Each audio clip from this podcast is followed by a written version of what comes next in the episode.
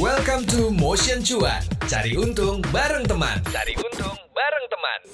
Halo teman Motion, Adit masih menemani kamu di episode cuan kali ini di mana pemahaman masyarakat terkait investasi saat ini sedang meningkat pesat nih. Hal itu akhirnya mendorong terciptanya banyak bentuk investasi modal kecil yang bisa kamu mulai dari berbagai pilihan aplikasi investasi yang ada. Banyak jenis investasi yang bisa kita lakukan dengan mudah, termasuk jenis investasi pemula modal kecil. Sebagai pemula, wajar kamu khawatir dan ragu untuk memulai investasi nih teman motion. Jadi kalau buat pemula sih berani mulai berinvestasi aja udah bagus banget sebenarnya. Nah, sekarang tinggal pilih mau yang investasi yang besar atau yang kecil. Karena dengar-dengar sekarang ada juga program investasi reksadana dengan modal sepuluh ribu rupiah aja. Hmm, gimana tuh? Semakin penasaran teman motion? Nah, biar semakin paham soal investasi, kita udah ngobrol barengan sama Mbak Joyce Tauris Santi, seorang jurnalis di Harian Kompas dan penulis buku saham. Wah, ini keren banget. Buku-bukunya teman Motion bisa kamu beli juga gitu ya, di mana Uh, kamu bisa beli bukunya dengan judul Dunia Saham Tak Seindah di Sosial Media. Dan kabar baiknya nih, setiap pembelian buku di online store gerai.kompas.id, kamu akan mendapatkan voucher diskon 25% dengan memasukkan kode buku Joyce. B-U-K-U J-O-I-C-E. Nah, kamu juga bisa dapetin informasi mengenai keuangan lainnya dengan berlangganan di kompas.id.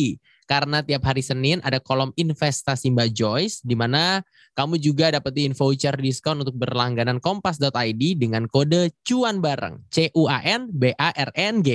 Kuy, langsung aja karena kamu udah gak sabar pastinya kita bakal ngobrol barengan sama Mbak Joyce. Halo Mbak Joyce. Halo apa kabar? Sehat-sehat? Baik. Teman motion sehat-sehat nih ya?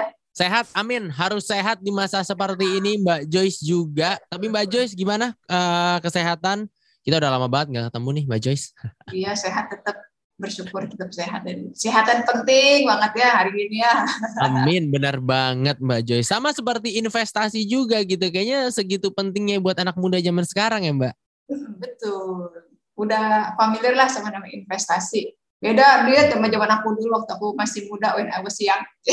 when I was young gak tuh? Mbak Joy, sekarang kita melihat kalau milenial dan Gen Z banyak yang udah berpenghasilan besar dari investasi gitu kan ya. Bahkan sekarang di Twitter udah ada auto base khusus yang bisa mereka gunain buat nanya-nanya soal investasi.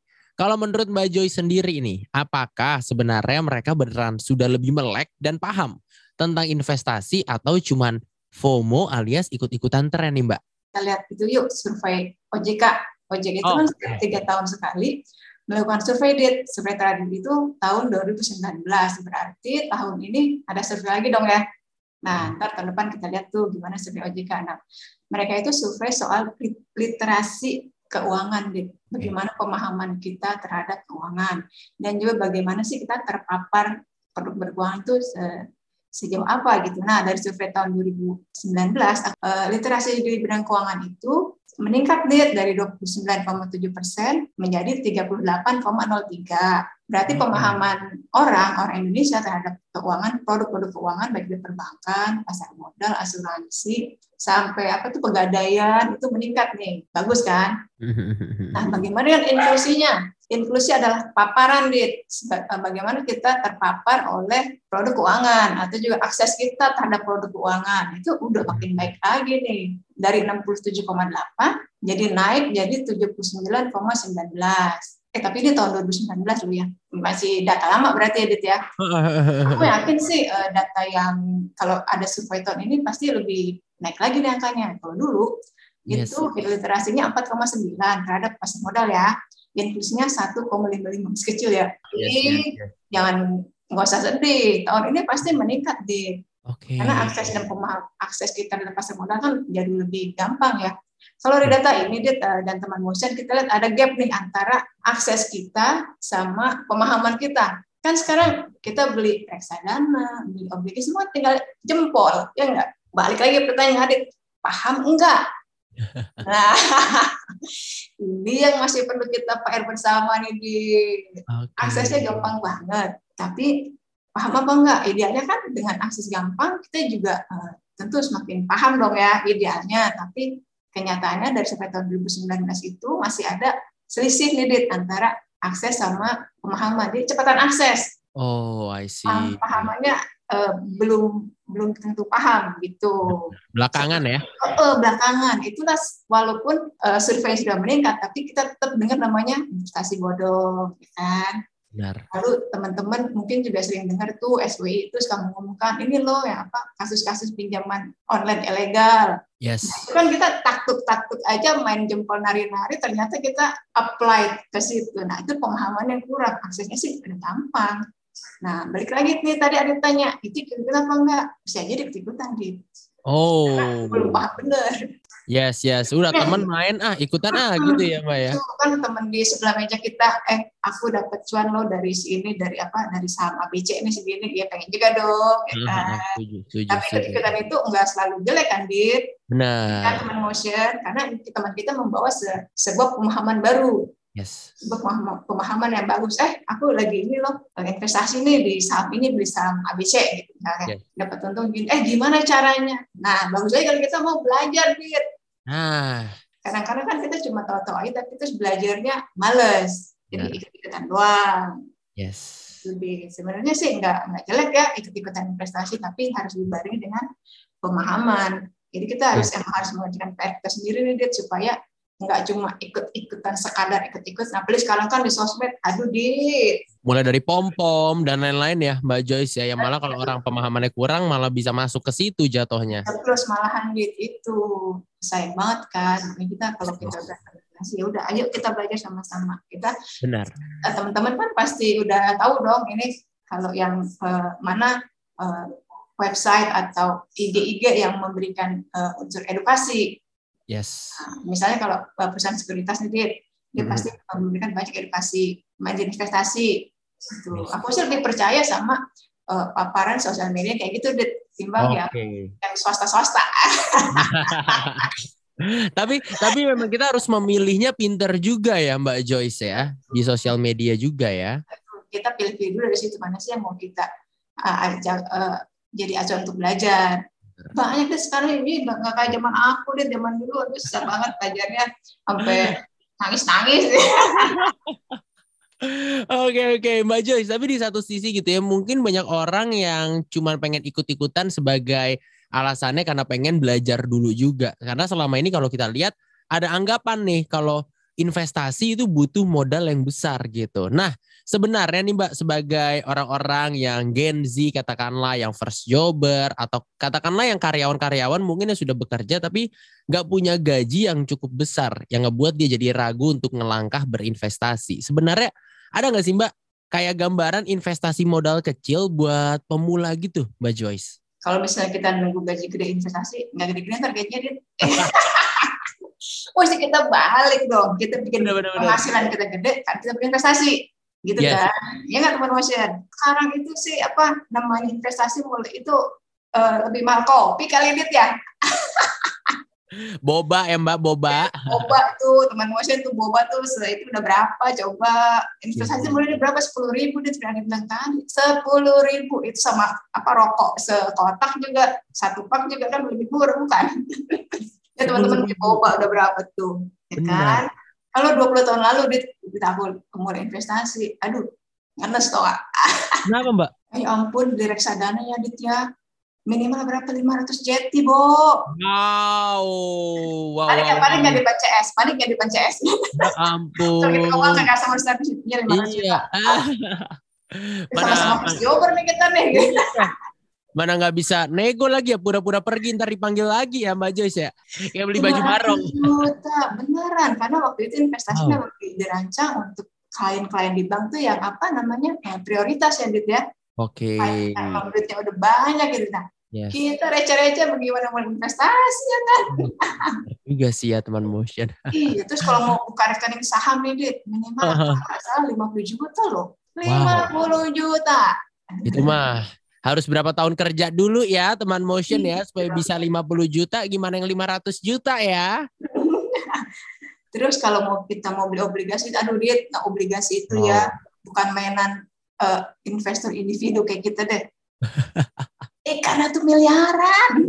Iya sih, kita mah remah-remah doang ya Mbak Joyce ya. Remah-remah. Oke, oke. Maksudnya oke. yang sekarang ini beruntung banget nggak 10 tahun terakhir ini nggak 10, eh, 10 tahun terakhir ini kan eh, apa terjadi demokratisasi investasi. Semua Oke. orang bisa mengakses investasi. Tadi kan Oh. reksadana itu sebenarnya 250 ribu dit kalau dari prospektusnya investasi.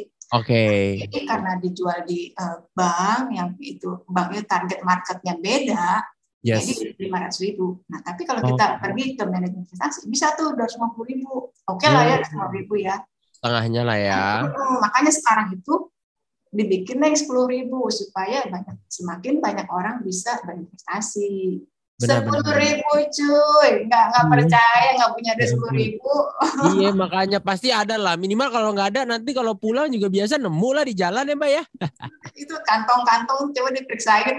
Iya, celana jeans saya kan yang langsung dicuci.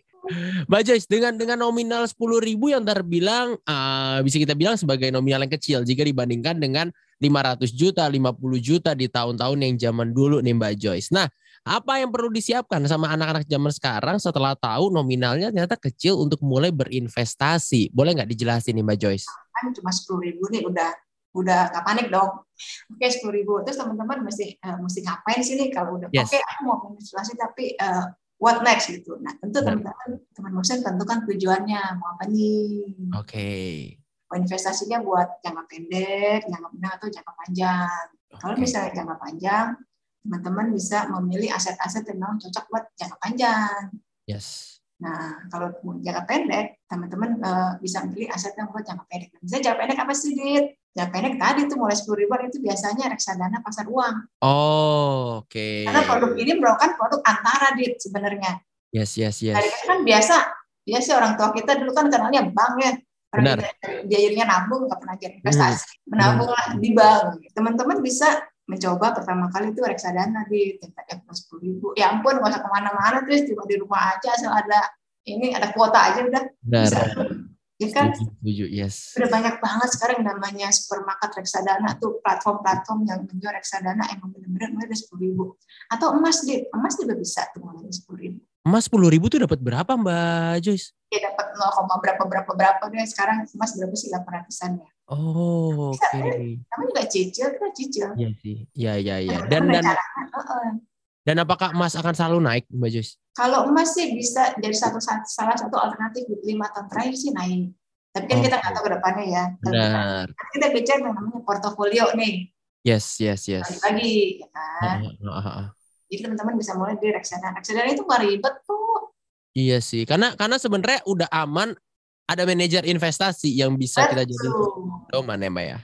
udah ada orang profesionalnya gitu kita Benar. percaya aja mau kita ke sana lalu nanti mereka yang mengelolanya kapan beli kapan jual ya, urusan dia aja nanti kita terima laporannya gitu kan Yes, yes, yes. Benar-benar. Nah, Mbak, tapi permasalahannya adalah kalau di pikiran kita gitu kan, ya, kita investasi memang untuk masa depan, tapi pengen dong supaya bisa cuan, cuan dan cuan gitu. Apakah dengan modal kecil sebesar 10.000 ribu tadi itu bisa menghasilkan untung yang lebih besar, Mbak Joyce? Dan kalau misalnya iya, bagaimana perbandingan resiko dengan investasi yang bisa dibilang modalnya lebih besar, Mbak Joyce? Nah sebenarnya eh, kalau kita mau mau cari lebih kecil atau besar kita pasti ada perbandingannya ya kan Dit? Yes, benar. sebagian besar investasi ini akan hasilnya lebih tinggi ketimbang apa tabungan Dit produk, Oh. produk perbankan itu lebih tinggi kalau nggak kan orang mau investasi Benar sih, setuju. ya kan Tapi itu reksadana pasar uang tuh itu eh, apa sebuah keinvestasi itu produk yang paling aman dan Yes. Udah returnnya pun udah di atas tabungan gitu loh di benar, benar, benar, udah di atas tabungan. Yes, gitu. yes, yes. Jadi kalau kita sepuluh ribu, sepuluh ribu telaten aja itu pasti nanti hasilnya dibandingkan dengan kalau kita nabung nih sepuluh ribu pasti beda. Sama kayak obligasi dit, obligasi Oke. itu memberikan bunga pasti lebih tinggi daripada deposito. Benar, benar, benar.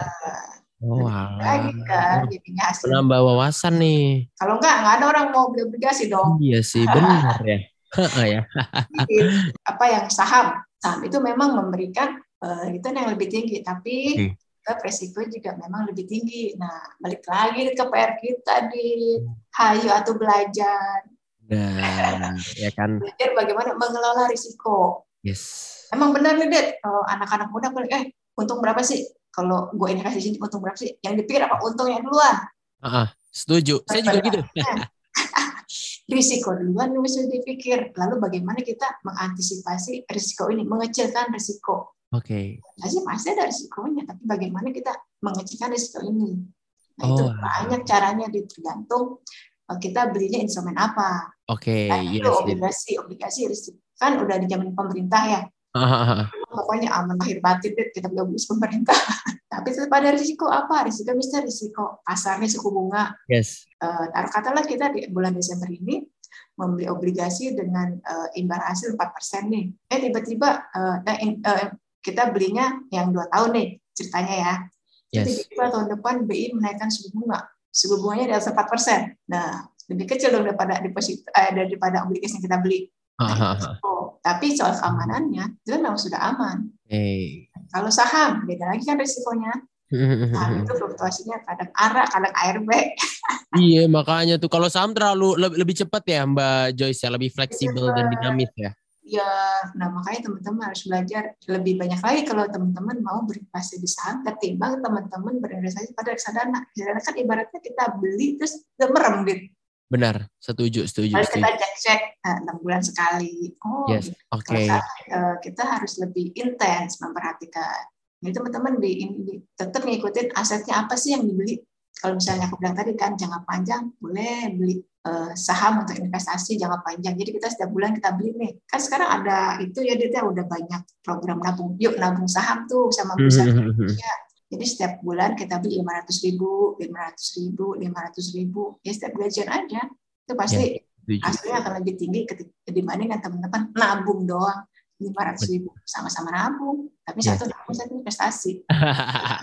Benar benar benar harus sabar. Bagaimana kira uh, untuk menghadapi uh, risiko? Yes. Oke teman-teman harus belajar nih bagaimana memilih saham yang kira-kira cocok untuk berinvestasi. Misalnya kalau aku sih pilihnya saham investasi itu yang likuiditasnya tinggi di kan udah banyak sana kan BI itu eh, BI punya indeks RT 45 bisa sortir dari situ atau indeks IDX 80, IDX 30. Yes.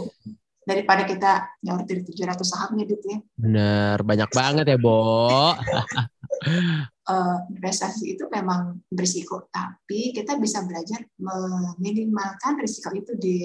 Yes, wow, ini mantap banget ya teman motion obrolannya. Tapi kalau kita kembali dengan 10 ribu kan tadi dikaitkan dengan reksadana gitu ya Mbak Joyce ya. Tapi di satu sisi reksadana kan banyak tuh, ada yang pasar uang, ada yang saham, ada yang campuran. Gimana nih Mbak cara kita memilih dengan kita punya uang 10 ribu apakah cuma bisa di pasar uang atau sebenarnya bisa di tempat yang lain untuk instrumen investasinya karena kalau menurut aku sendiri, aku ini tipe orang yang nggak terlalu percaya sama orang, Mbak. Jadi kalau ada manajer investasi, lah kenapa aku harus percaya sama dia nih? Karena kan dia yang megang uangku. Nanti kalau dianeh-anehin malah jadi bahaya. Itu gimana menanggapinya, Mbak Joyce? Uh, apa industri keuangan itu adalah industri yang highly regulated. Uang yang kita titipkan, yang kita akan kita beli reksadana, kan belinya di manajer investasi ABC. Yes. Nah, uh. uang itu nggak dipegang dia dia Oh. Dipegang namanya oleh bank kastodian. Jadi disisihkan. Oke. Okay. Jadi kalau mau kita transaksi itu uh, eh, MI-nya bilang sama bank kastodian gitu. Oh, baik, Jadi baik. udah disisihkan nih, udah aman.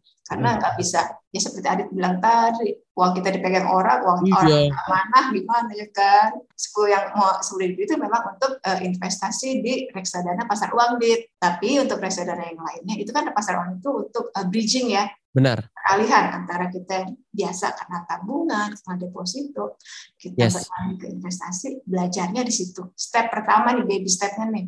Oke. Okay. Kalau buat pasti itu naik turun tapi nggak terlalu banyak. Nanti okay. kalau kita buat kita bisa naik kelas di, oh aku hmm. punya uh, apa tujuan investasi yang lebih jangka menengah, kita bisa beli reksadana obligasi. Kebanyakan itu seratus ribu aja. Kita misalnya oh aku mau punya invest tujuan investasi jangka lebih hmm. panjang lagi. Barulah kita yes. beli namanya reksadana saham atau campuran. Sama awalnya nggak sepuluh seratus ribuan juga di sesuai benar, benar, karena aku bilang tadi tu, uh, tujuan kita apa sih? Baru kita cari instrumennya alatnya baru kita cari kita, kita tahu tujuannya. Benar, sekarang kan misalnya banyak juga ada peer to peer ya yes. Jadi kita menjadi pendana situ itu teman-teman juga bisa mempelajari itu. Ada crowdfunding. Kita bisa okay. punya misalnya kos-kosan nih. Mahal banget ya kita bikin pas-pasan berapa m. Kita situ uh, dari satu juta rupiah aja kita sudah punya saham di kos-kosan.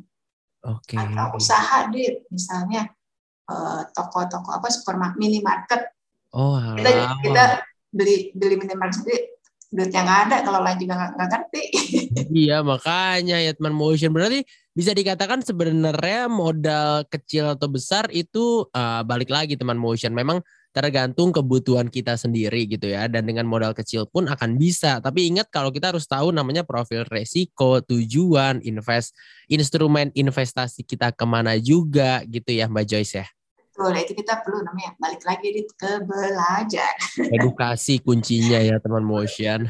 Jangan cuma ikut teman-teman. Cuma ikut ikutan terus kita pasrah begitu saja. Iya, benar benar benar benar. Karena banyak orang bilang juga knowledge is everything ya teman motion. Jadi memang penting banget untuk kita belajar dan gak harus investasi, bener semuanya dalam hidup nih harus dipelajarin, bos.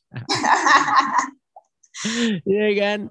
Oke, Mbak, hmm, Mbak, Mbak Joyce. Tapi kalau kita lihat sekarang kan masih pandemi juga dan kita masih berada di masa pemulihan ekonomi juga. Apakah memang ini berdampak di sektor investasi khususnya bagi investor? Dan kira-kira ada nggak tips yang bisa Mbak Joyce bagikan seperti the first three step deh atau harus eh, ngelakuin apa nih anak muda dan apa yang harus dihindari saat berinvestasi di masa sekarang? Hmm, investasi ini um, pandemi ini sebenarnya uh, buka kesempatan juga loh, Dit. Ini Oke. kita kan udah mau baik nih, kasih udah banyak sekali. yes, eh, apa obat-obat juga sudah tersedia nggak kayak tahun lalu ya. benar. Kita kan udah cepet banget dan kesadaran masyarakat untuk pakai masker, cuci tangan, jaga jarak kita sudah semakin luas. Setuju. Ya, kita bisa apa memang ada beberapa instrumen investasi yang tertekan nih misalnya saham ada beberapa saham yang eh, ketika pandemi tertekan misalnya saham apa perhotelan di siapa sih yang mau berlibur waktu itu tahun dua tahun lalu tahun lalu ya nah itu sebagai teman-teman pikir lagi juga saham-saham penerbangan atau saham-saham terkait dengan pariwisata itu emang agak tertekan kemarin tapi sekali lagi kita namanya kesempatan kita kalau kita ke depan ini kan udah mau reopening nih Dit. Benar. Nah, kita lihat lagi tuh, kita tengok-tengok tuh saham-saham yang dulu tertekan, kan saham tidak selamanya tertekan. Dan Yes. juga naik. Benar. Siapa tahu dia the bounce back nih, Dit. Ah, ah, ah, Oh, Jadi tetap ada alah. kesempatan, Dit. Nggak, nggak Yes. semuanya ketika masa yang buruk pun itu tidak semuanya akan lemas gitu loh. Pasti ada pihak yang diuntungkan, ada pihak yang Yes. diuntungkan. Juga sekarang kan komoditas, Dit. Lagi beberapa komoditas Oke. lagi booming banget nih. Oh, contohnya apa tuh Mbak Joyce? misalnya eh, komoditas yang apa kayak batu bara Oke. itu lagi booming teman-teman lihat itu atau sekarang batu bara lagi udah udah merosot lagi nih sawit juga masih booming merosot lagi Oh. teman-teman lihat itu ada siklusnya tapi secara umum saham-saham yang ketika pandemi saham-saham komoditas kita pandemi itu lagi lemes sekarang udah mulai naik Oke, yes. dan yes, misalnya yes. saham-saham dulu sih saham-saham apa di rumah sakit deh Hmm.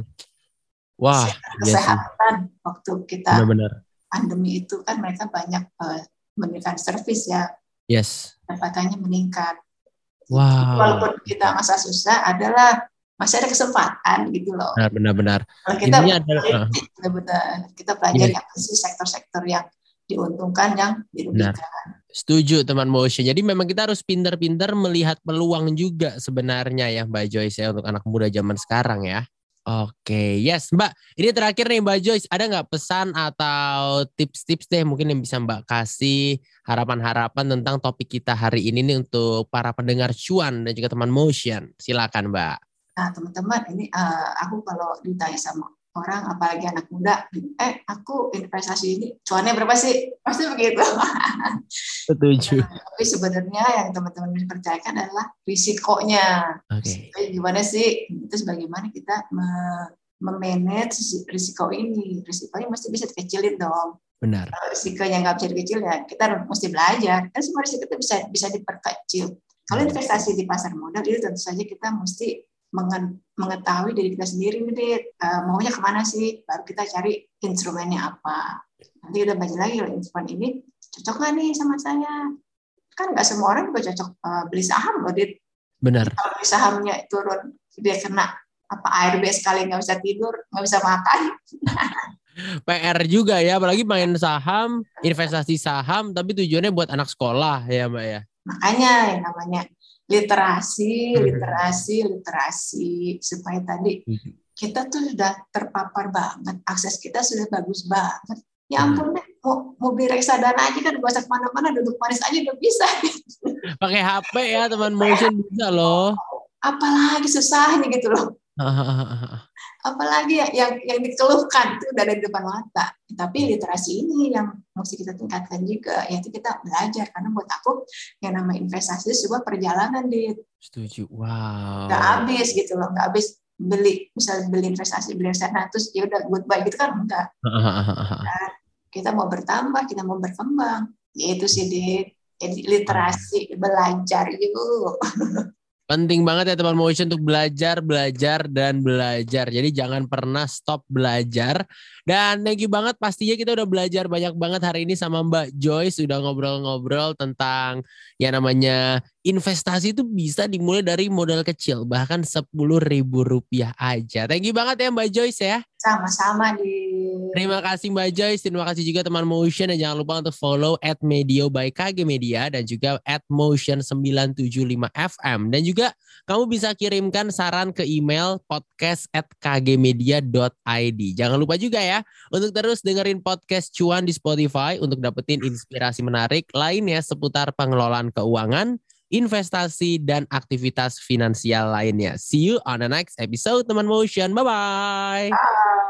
Itu dia Motion Cuan. Cari untung bareng teman di minggu ini. Tungguin obrolan-obrolan seru lain di Motion Cuan. Cari untung bareng teman. Sampai ketemu di episode minggu depan.